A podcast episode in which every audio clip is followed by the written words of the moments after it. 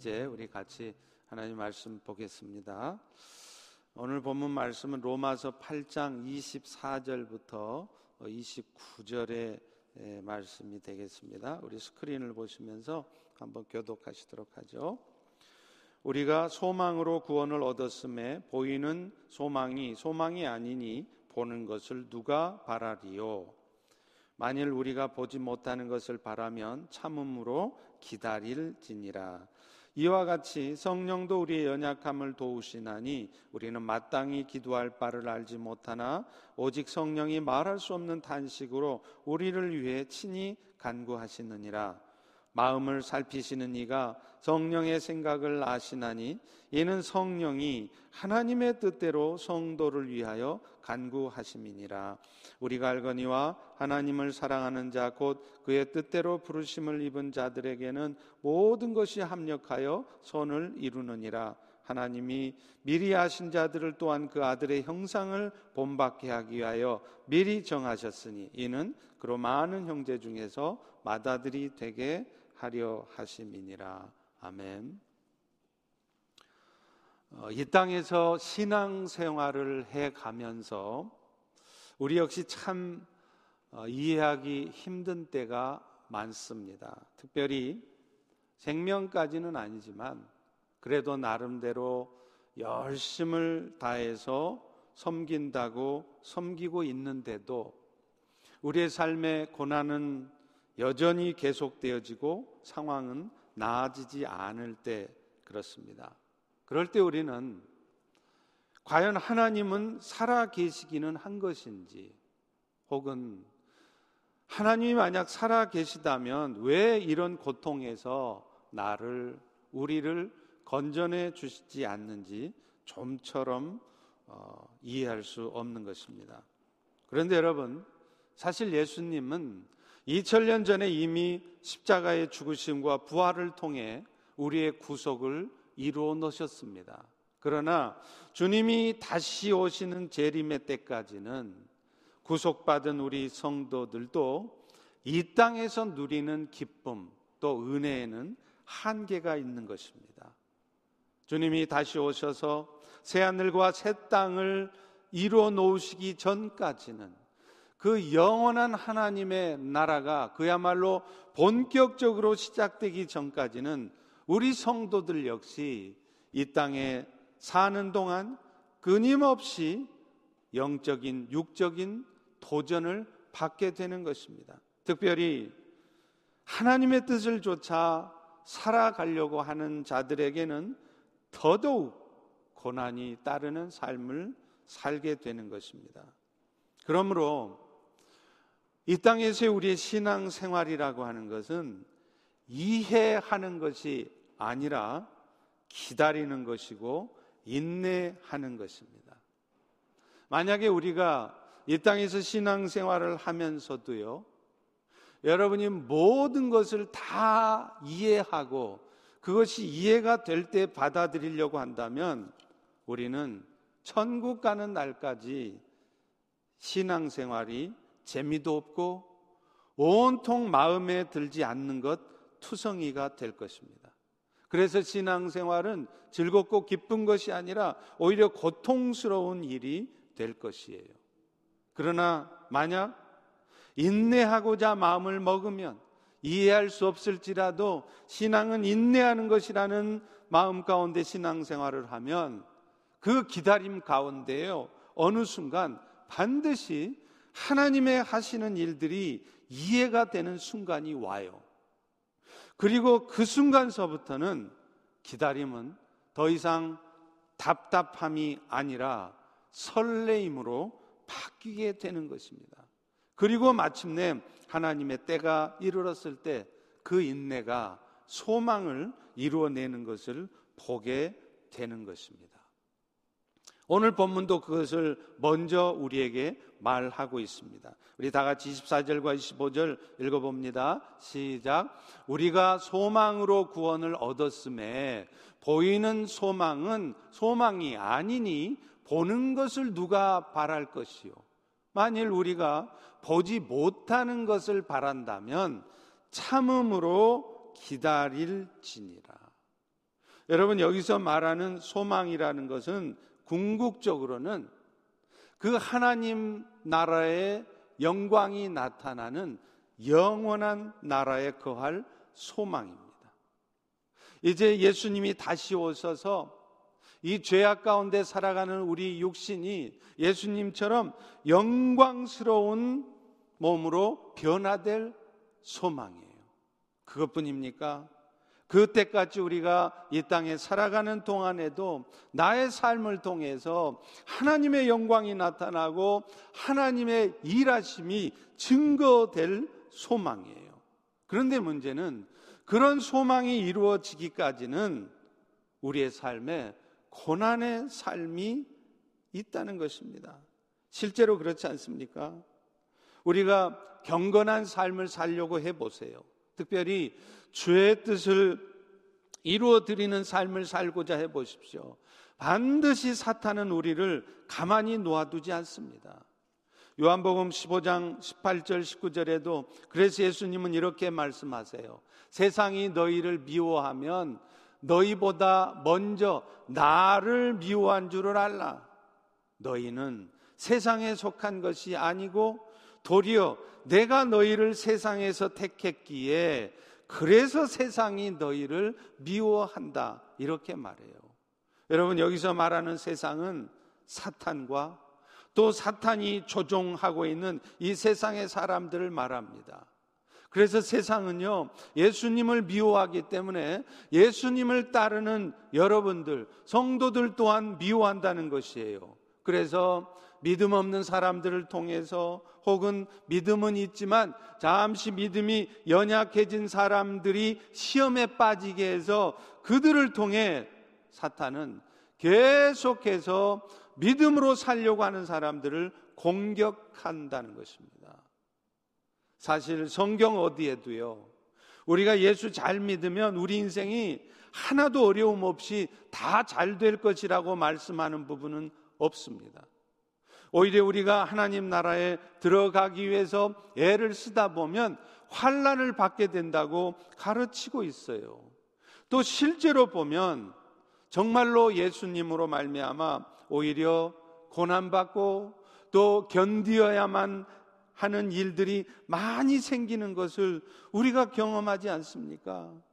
여러분, 지금 이 순간에도요, 북한 땅에는 거의 10만 명에 가까운 지하교회 성도들이 지금도 숨죽이며 신앙생활을 하고 있습니다.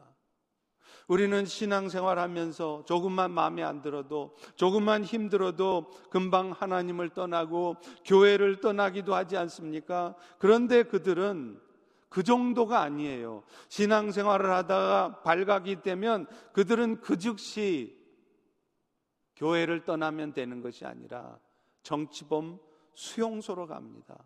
교화소에 끌려갑니다. 그곳에서 고생하다가 결국은 영양실조로 죽게 되거나 아니면 살아도 살아도 죽기보다 더한 고통 속에서 살아가고 있다는 것입니다.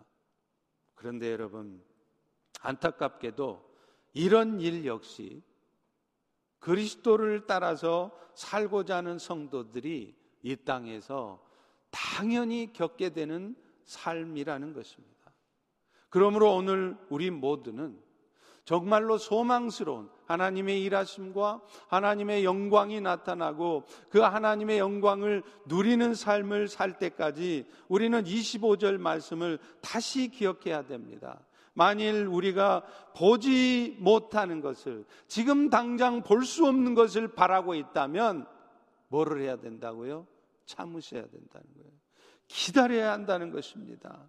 지금 당장은 소망스럽지 않은 일들이 있어서 여러분이 많이 고통스러우십니까? 힘드십니까? 그렇지만 그럴 때라도 여러분이 끝까지 인내하며 기다릴 때 비로소 여러분을 통해 하나님의 일하심이 나타나고 하나님의 영광이 나타난다는 것입니다. 사실 하나님의 영광 또 그 소망스러운 일이 나타나는 과정에서 환란은 필수적이라고 성경은 말하고 있어요. 로마서 5장 3절과 4절에도 말씀합니다.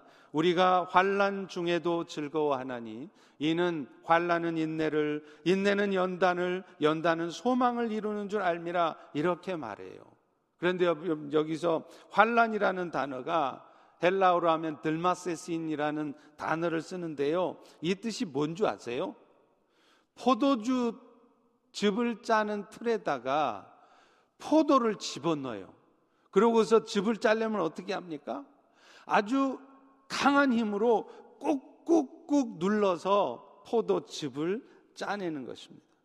그러니까 지금 우리 성도가 이 땅에서 겪을 수 있는 환란이 어느 정도냐? 포도주 틀에 집어넣어서 꾹꾹 눌러서 짜내듯 그런 고통을 당할 수 있다는 것입니다.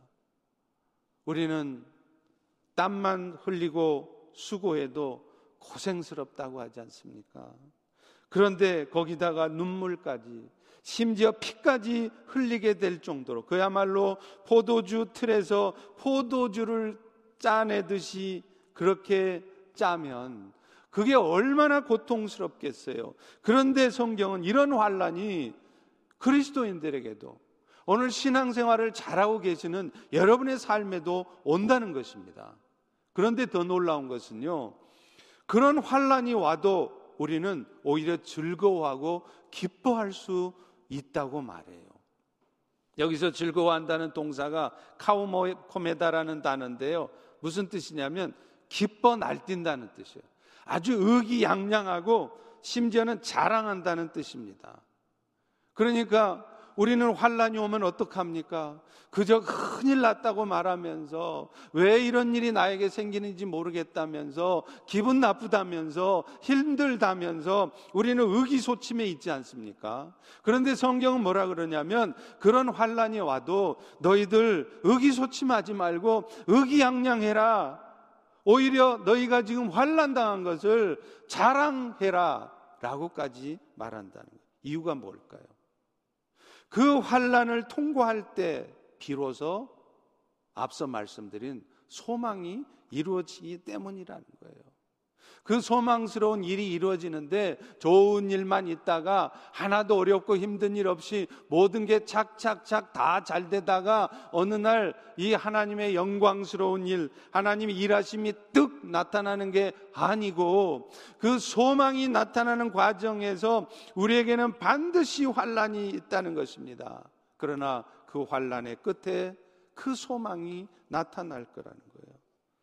앞서 말한 북한의 지하교회 성도들만 해도 그렇습니다. 왜 그들은 그런 고통을 당해야 합니까?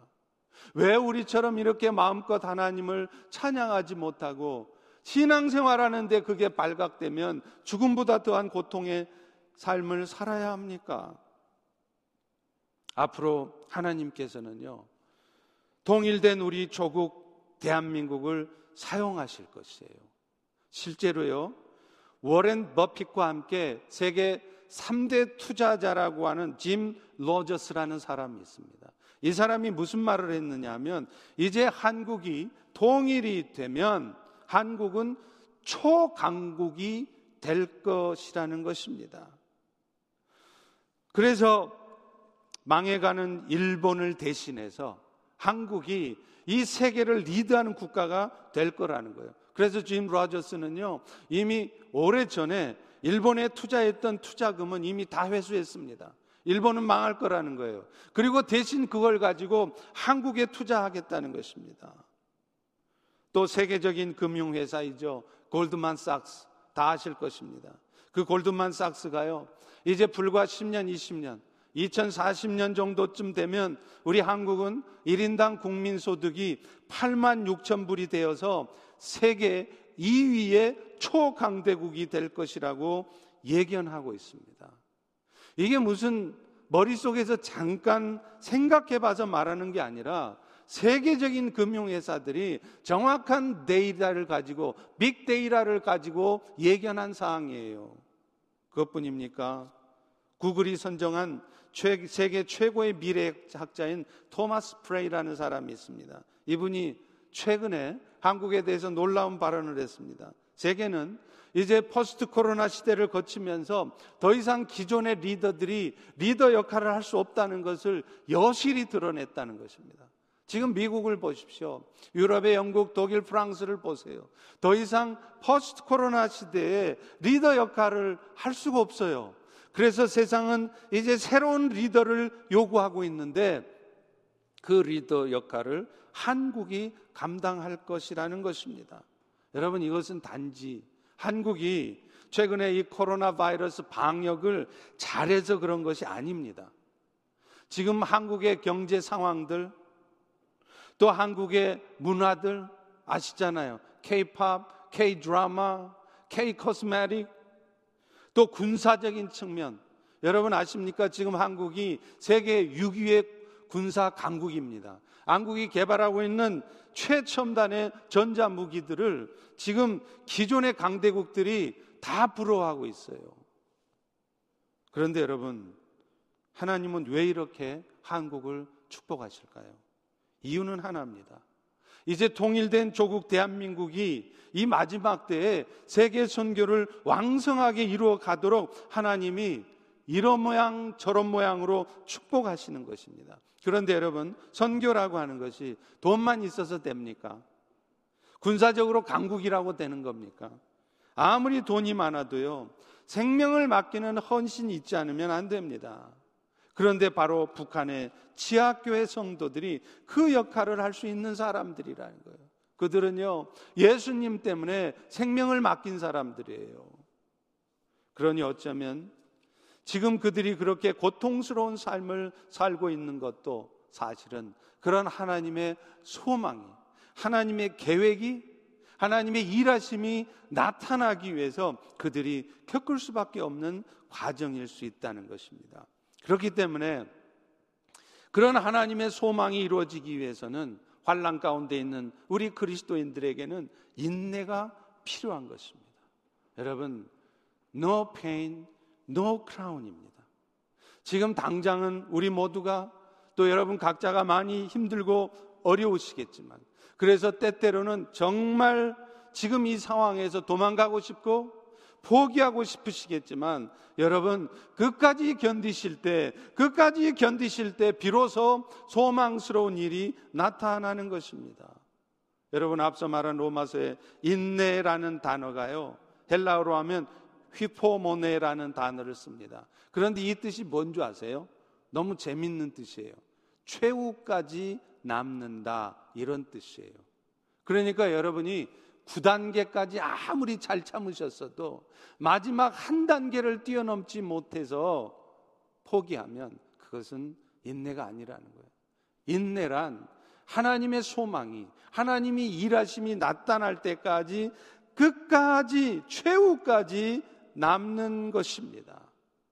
그 인내의 과정 속에서 하나님은 우리를 연단하시는 거예요.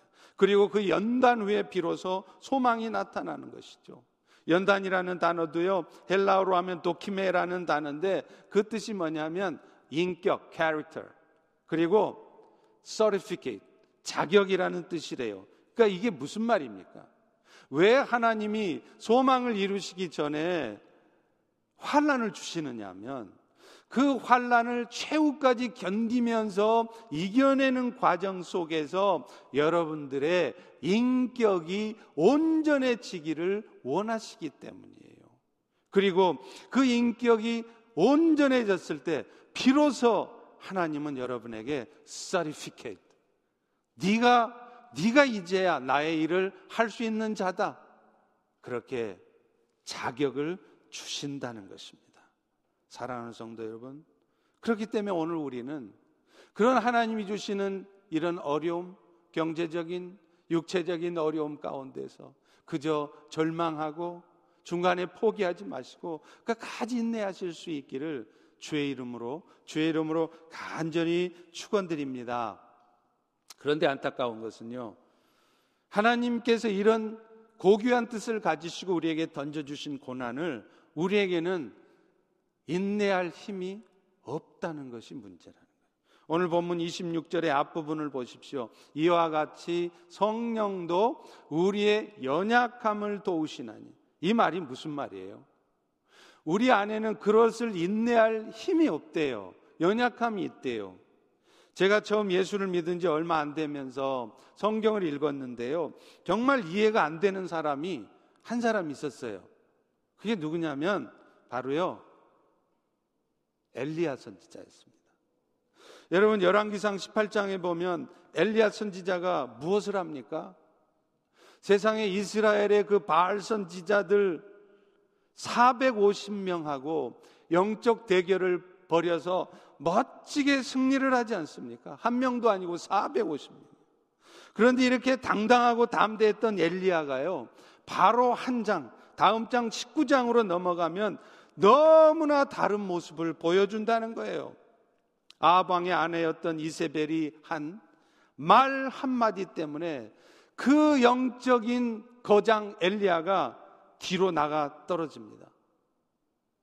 엘리야야, 내가 너의 생명을 취할 것이다. 지금 이세벨은요, 군사를 이끌고 실제로 엘리야 앞에 나타난 것도 아니에요. 그냥 말만 그렇게 던졌어요.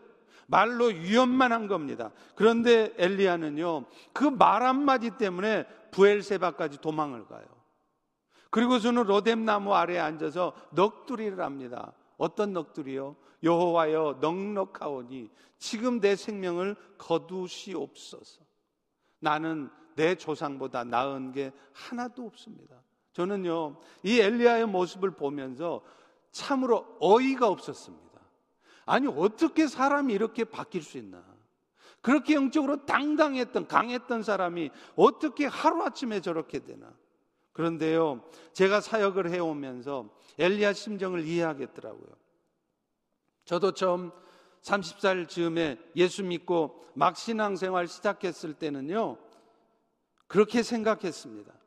하나님이 나한테 만약 엘리야와 같은 영적 체험을 한번 하게 하면 나는 죽는 날까지 어떤 인생의 난관이 와도 포기하지 않을 것이다. 다 이겨낼 것이다. 그런데 신앙생활을 해 가면 해 갈수록요. 사역을 해 가면 할수록 나이가 들어가면 들어갈수록 인간이 얼마나 나약한 존재인가를 확인하게 됩니다. 바로 어제까지 제가 엄청난 영적 승리를 대단한 승리를 거두었는데요. 오늘 바로 오늘 아침 아무것도 아닌 너무나 작은 일 때문에 흔들리는. 슬쩍 지나가는 말로 누군가가 던진 말 한마디 때문에 가슴 아파하는 거예요. 여러분 이것이 이것이 이 땅 위에서 숨을 쉬고 있는 한 우리 모두가 가질 수밖에 없는 연약함인 것입니다. 그런데 너무나 감사한 것은요. 하나님께서는 우리의 그런 연약함을 다 아신대요. 여러분들이 인내 못하고 포기할 걸 다 아신대요. 그래서 여러분이 그런 연약함을 이겨낼 수 있도록 성령을 보내셨다는 것입니다. 오늘 보면 26절을 다시 한번 보세요. 이와 같이 성령도 우리 연약함을 도우시나니 오직 성령이 말할 수 없는 탄식으로 우리를 위해 간구하시느니라. 세상은요, 그렇더라고요. 약한 모습을 보이잖아요? 그러면 불쌍하게 생각해주고 도와주려고 하는 게 아니라 오히려 이용해 먹으려고 그래요. 자신보다 못한 모습으로 살아가는 사람들을 보면요. 입 밖으로는 얘기는 안 해도 마치 아주 쓸모없는 인간인 것처럼 아주 무시하고 정죄합니다. 그런데 성령께서는요, 여러분이 연약한 모습을 보일 때, 끝까지 인내해야 되는데 인내하지 못하고 포기하려고 할 때 그럴 때 그런 여러분을 성령은 극률이 여겨 주신다는 거예요. 안타까워하면서 여러분을 도와주시려고 한다는 거예요. 히브리서 4장 15절에 말씀합니다. 우리에게 있는 대제사장은 우리의 연약함을 동정하지 못하실 리가 아니요 모든 일에 우리와 똑같이 시험을 받으시니라. 예수님이 공생의 사역을 시작하기 전에 하신 일이 뭡니까? 복음서마다 다 나오죠? 뭐예요? 광야에서 40일 동안 사탄의 시험을 받잖아요. 그때 왜 예수님은 시험을 받았을까요? 인간의 연약함을 경험하시기 위함이에요. 아, 인간이라는 존재가 엘리야 같은 선지자라도 얼마든지 연약해질 수 있고 얼마든지 견디지 못하고 시험 들 수 있구나. 그것을 경험하신 거예요. 그래서 그런 경험을 다 하셨기에 오늘 또 연약한 우리를 돕기 원하신다는 것입니다. 그렇다면 우리의 연약함을 도우시도록 하나님이 우리에게 보내주신 하나님의 영, 그리스도의 영이신 성령은 어떻게 우리를 도우실까요? 오늘 본문 26절을 다시 보십시오. 우리는 마땅히 기도할 바를 알지 못하지만 성령님이 말할 수 없는 탄식 가운데 우리를 위해서 간구하신대요. 여기서 마땅히 빌 바를 알지 못한다는 말씀은 두 가지 의미가 있습니다. 하나는 뭐냐면요. 당연히 기도해야 돼요. 당연히 기도해야 된다는 거 알아요. 그런데 막상 기도를 못하고 있을 때를 말한다는 거예요. 또 하나는요, 기도를 하긴 해요. 그런데 문제는 마땅히 해야 될 기도를 하지 않고 엉뚱한 기도를 하고 있는 거예요. 그럴 때 성령님은 탄식하면서 여러분을 위해서 대신 기도해 주신다는 겁니다. 여러분, 기도는 사실 은혜의 통로입니다. 기도하는 자들에게는 하나님께서 세상이 알지 못하는 능력의 세계를 경험하게 하세요. 저도 처음 예수 믿고 신학교를 가고 선교를 가게 되었던 이유가 그런 거였습니다. 기도하는 가운데 하나님이 신비하게 체험하게 하세요. 처음에는 그런 기도 응답이 정말 많았어요. 하나님, 제가 치킨이 좀 먹고 싶은데요. 그럼 누가 치킨을 사들고 와요. 하나님, 제가 다리가 아픈데요. 그럼 누가 지나가다가, 아이고, 어쩐 일이세요? 하고 차를 태워가요. 그러니 기도를 통해서 그런 하나님의 능력의 세계를 경험하니 기도하지 않을 수 있겠습니까? 그런데 의외로요. 기도라고 하는 것이 쉽지 않다는 것입니다. 제가 신앙생활을 해가고 사역을 해가면서 느끼는 게 우리 성도들이 사람들이 하는 일 중에 가장 어려운 일이 뭐냐면 너무나도 아이러니하게 기도하는 일이에요. 우리 성도들에게 곧 있을 교회 행사를 위해서 준비하라 그러잖아요. 그러면 밤새도록 준비합니다. 다 모여서 막 땀 흘리면서 열심히 하세요. 그런데 문제는 밤새도록 그 행사를 위해서 기도하라 그러면 못해요. 10분도 기도 못해요. 목사님들도 마찬가지더라고요. 저만 해도 밤새도록 설교 준비하라면 해요. 그런데 밤새도록 기도하려 그러면 그거 힘듭니다. 죽음을 불사하며 예수님을 따르겠다는 제자들, 그들이 어디서 넘어졌습니까? 예수님이 십자가의 죽으심을 앞두고 땀방울이 핏방울 되도록 기도할 때 제자들은 그 주님과 함께 기도하지 못했습니다. 지금 자기 스승은 이제 곧 십자가에 죽는다고 하는 반에 제자들은요, 한 시간도 못 참아요. 그래서 꾸벅꾸벅 졸고 앉았는 거예요. 기도는 영적 전쟁입니다. 기도하는 자는 실패하지 않습니다. 그런데 문제는 그 기도가 쉽지 않다는 것입니다.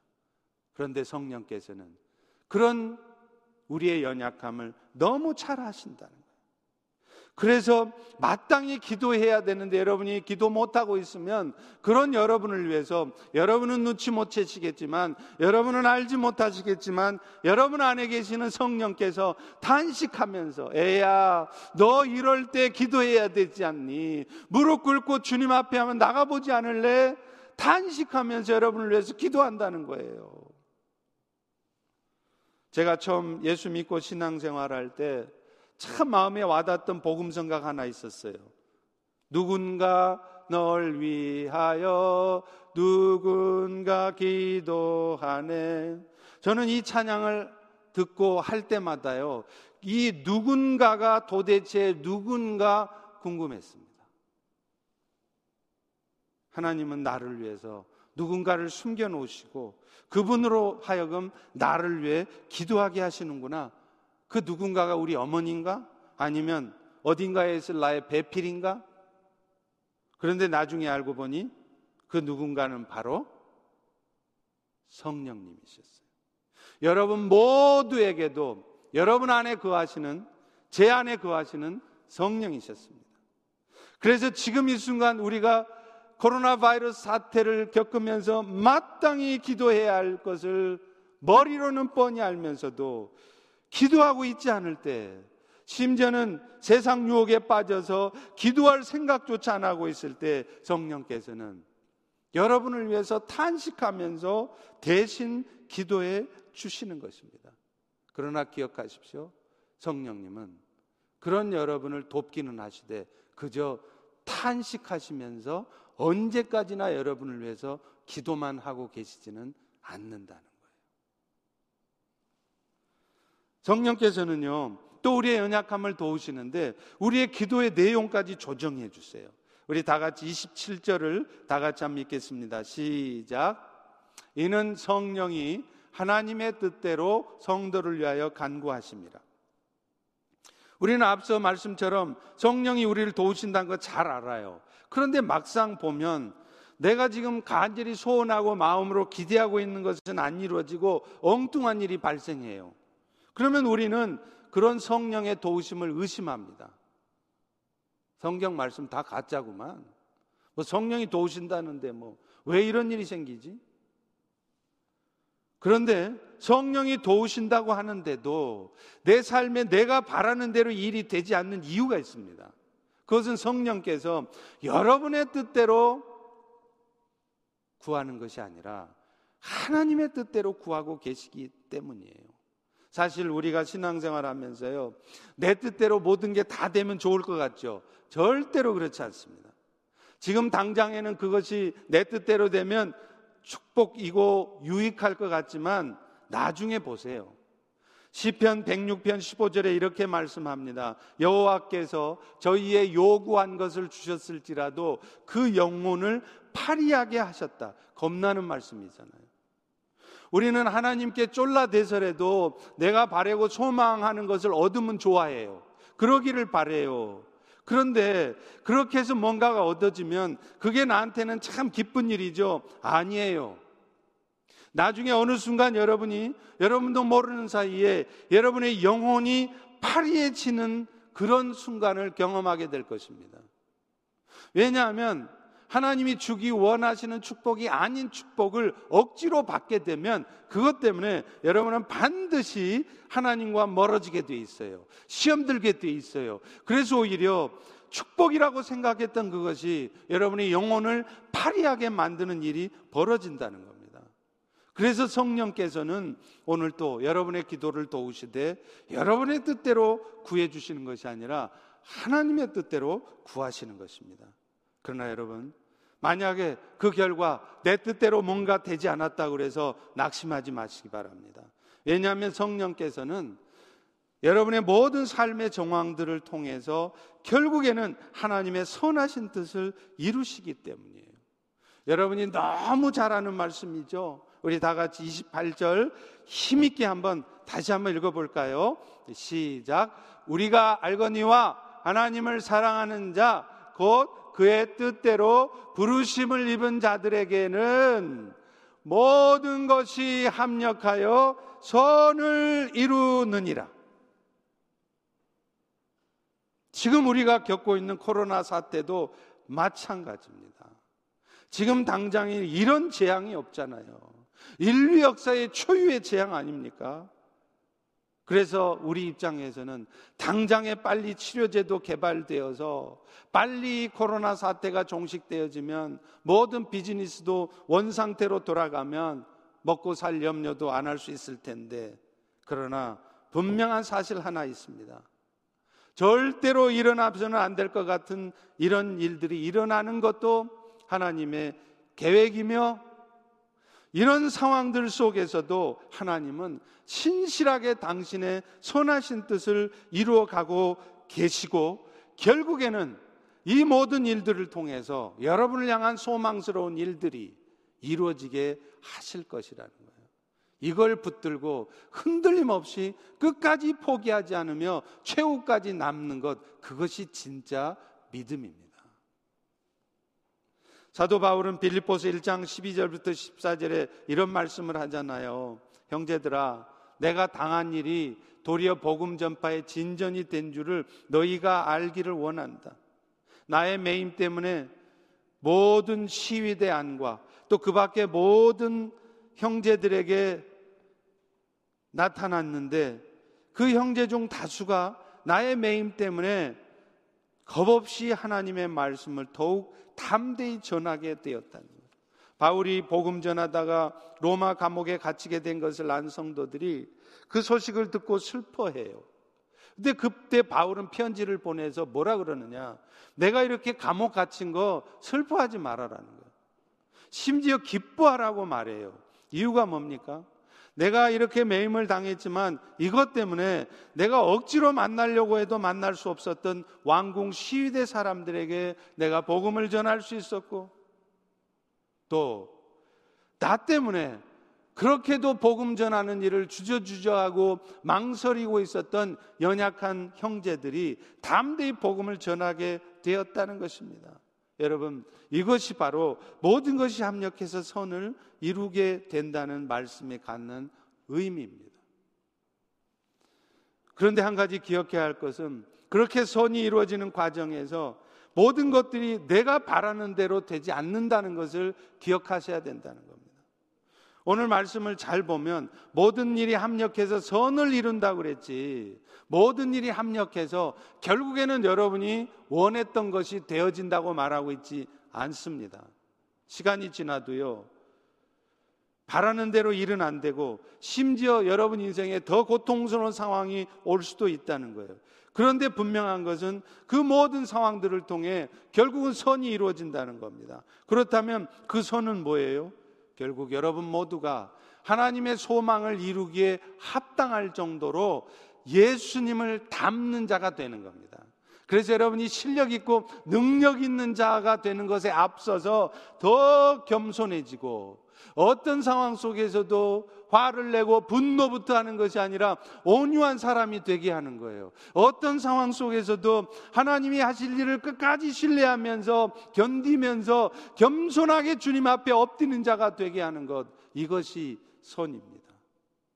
그렇기 때문에 그런 선이 이루어지기 위해서 필요하다면 성령님은 시간이 지나도 여러분의 삶에 여전히 고통은 사라지지 않게 하실 수 있고 심지어는요, 여러분의 삶에 더 고통스러운 어쩌면 이 코로나 바이러스 지금 1차 팬데믹보다 더 심각한, 더 오래가는, 더 광범위한 2차 팬데믹이 우리에게 올 수도 있다는 것입니다. 세계 최고의 병원이라고 하는 존스 홉킨스 병원에 이승복이라고 하는 재활의학 전문의가 있습니다. 이 사람은 원래 체조 선수의 꿈을 키우던 1.5세 코리안 아메리칸이었어요. 그런데 올림픽을 위해서 연습하다가 목이 부러져서 사지를 못 쓰는 척추 장애가 됐습니다. 더 이상 아무것도 할 수 없을 것이라는 절망에 있을 때 그는 살고 싶지가 않았습니다. 그런데 그는 우연히 그 가운데 캠퍼스 선교사로부터 예수 그리스도의 복음을 듣고 소망을 갖게 되었습니다. 그런데요. 여러분 그가 예수를 만나고 그래서 그 예수 앞에 간절히 기도하고 간절히 소망을 아뢰었더니 그가 척추 장애가 하루아침 해결이 됐느냐? 아니 시간이 걸려서라도 해결되지 않았 해결되었느냐? 아니었습니다. 척추 장애는 하나도 해결되지 않았습니다.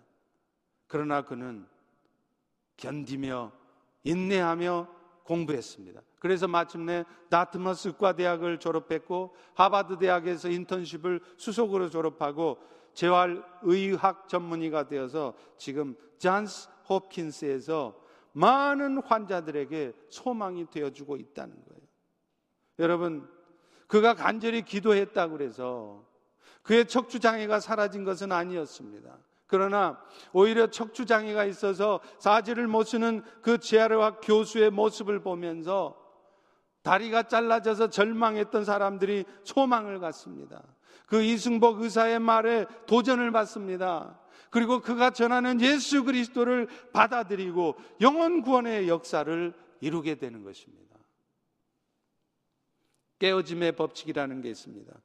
인류의 죄를 문제를 해결하셨던 예수님도 결국에서는 십자가의 죽으심으로 그 일을 이루셨습니다. 여러분, 예수님이 왜 십자가에 죽어야 합니까?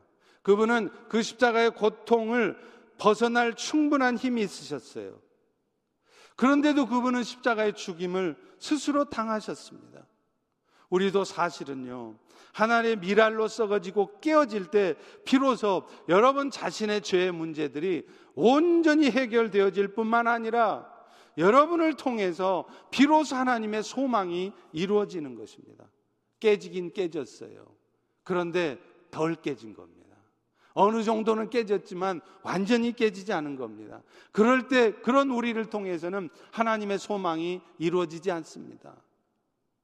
하나님이 오늘 우리 모두의 인생 가운데 이런저런 이런 일들이 생기게 하시는 것 결국에는 그 환란을 통해서 우리를 인내하게 하시고 그 인내 과정 속에서 우리가 정말 연단 받아서 더 예수님 닮은 그런 사람이 되게 해주셔서 비로소 우리를 통해 하나님의 영광이 나타내게 하시려 하시는 줄 믿습니다. 그러므로 다시 한번 여러분 오늘 시간 성령의 도우심을 구하는 가운데 이제 더 기다리고 더 인내하고 더 연단받아서 제가 더 예수님 닮아 겸손하고 온유한 백성 되기를 소망합니다. 그렇게 고백하시는 가운데 여러분을 통해 하나님의 일하심이 하나님의 영광이 이 땅에 나타나게 될 수 있기를 간절히 주의 이름으로 축원합니다. 기도하겠습니다. 하나님 오늘도 우리의 신앙생활에 왜 이해할 수 없는 일들이 벌어지는지, 도무지 받아들일 수 없는 일들이 왜 우리를 힘들게 하는지, 말씀을 통해 다시 한번 듣게 하시니 감사합니다. 신앙은 이해하려고 하는 것이 아니라 인내하려고 해야 한다는 것을 기다리는 것이라는 것을 다시 한번 알게 하셨사오니 그 기다림을 그 인내를 감당하지 못하는 우리를 극률히 여겨 주셔서 오늘 또 성령의 도우심을 통해 끝까지 인내하고 그래서 최후까지 남는 우리 모두가 될 수 있도록 은혜 베풀어 주시옵소서 예수님의 이름으로 기도합니다. 아멘. 자, 이 시간에 우리 같이 찬양을 할 텐데요. 이 찬양이 좀 올드해요. 그래서 오히려 젊으신 분들은 잘 어, 따라하기가 힘든 찬양이긴 한데요.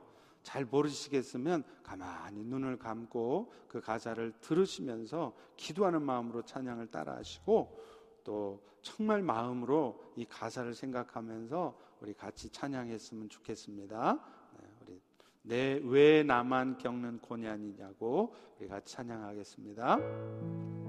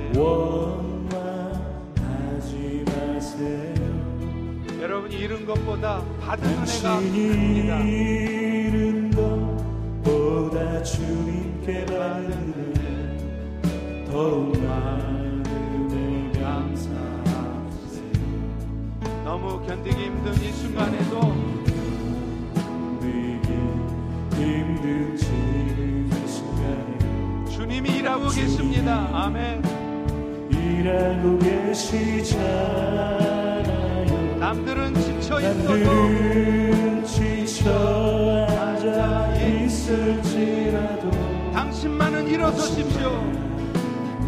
일어서세요 힘을 내세요. 힘을 내세요. 주님이 손잡고 계시잖아요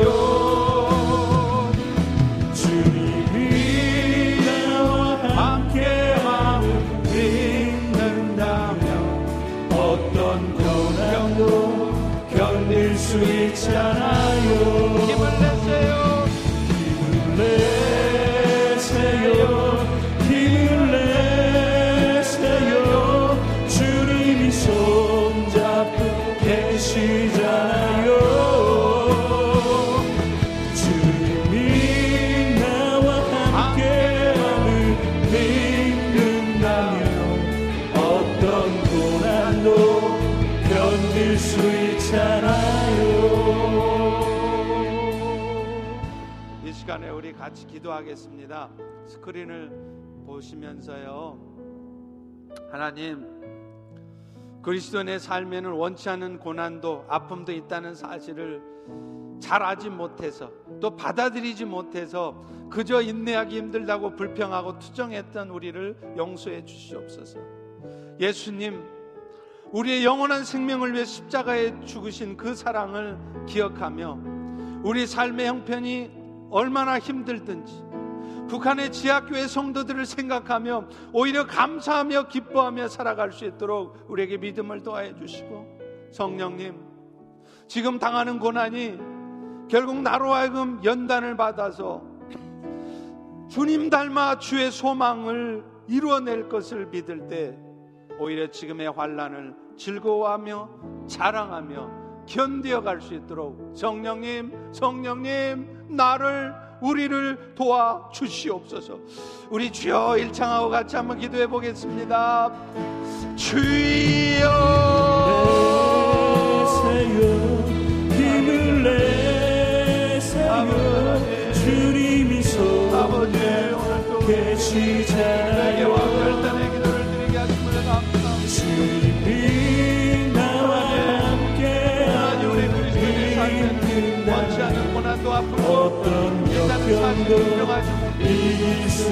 불평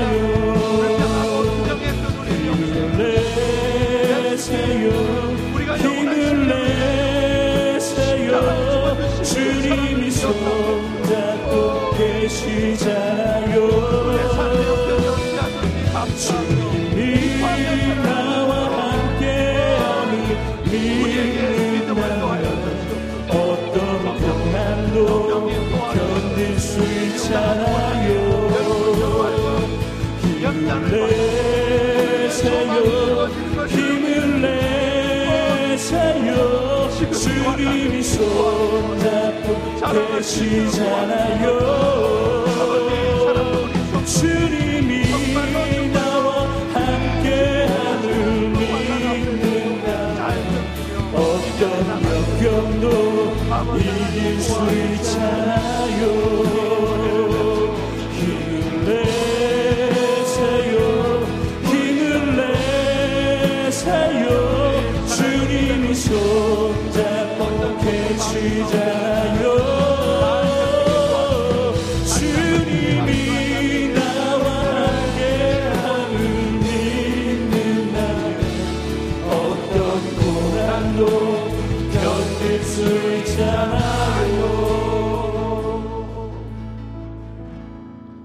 아버지 하나님,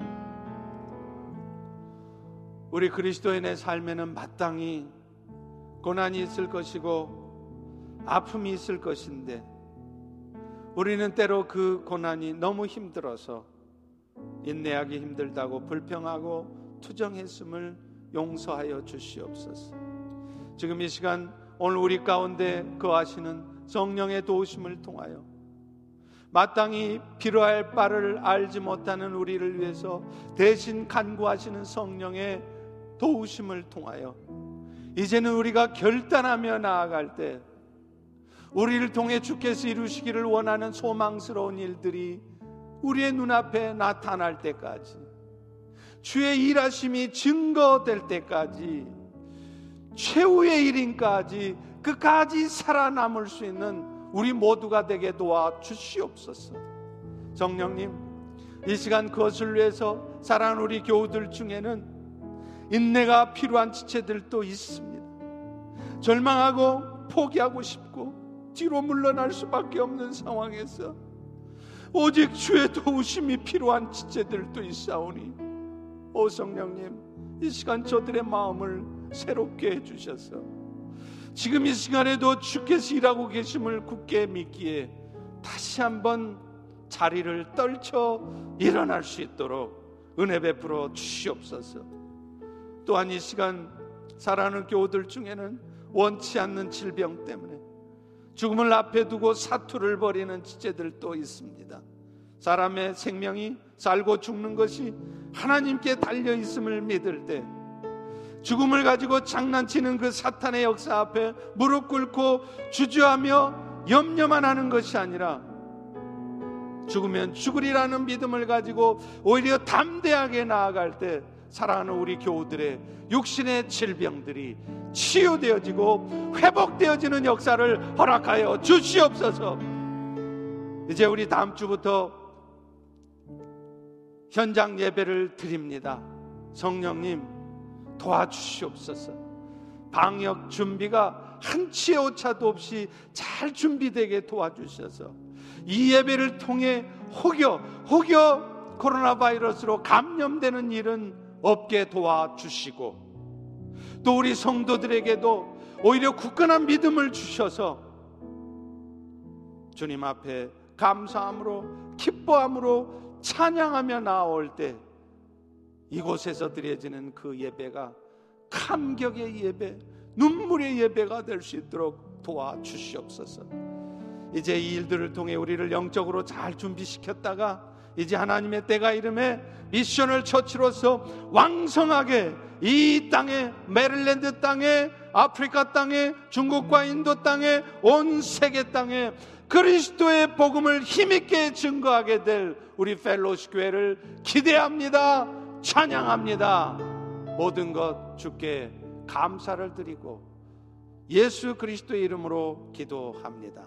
지금은 우리 주님 예수 그리스도의 영원하신 그 은혜와 하나님 아버지의 죄인을 자녀 삼으시는 그 놀라우신 사랑하심과 그것을 이루기에 인내할 수 없는 포기하고 싶어지는 우리를 지금도 돕고 계시는 성령님의 충만케 하심. 오늘 말씀을 듣고 다시 한번 어둠을 떨치고 일어나 주님을 향하여 나아가기를 결단하는 성도들 위해 영원토록 함께 하시기를 간절히 축원하옵나이다. 아멘.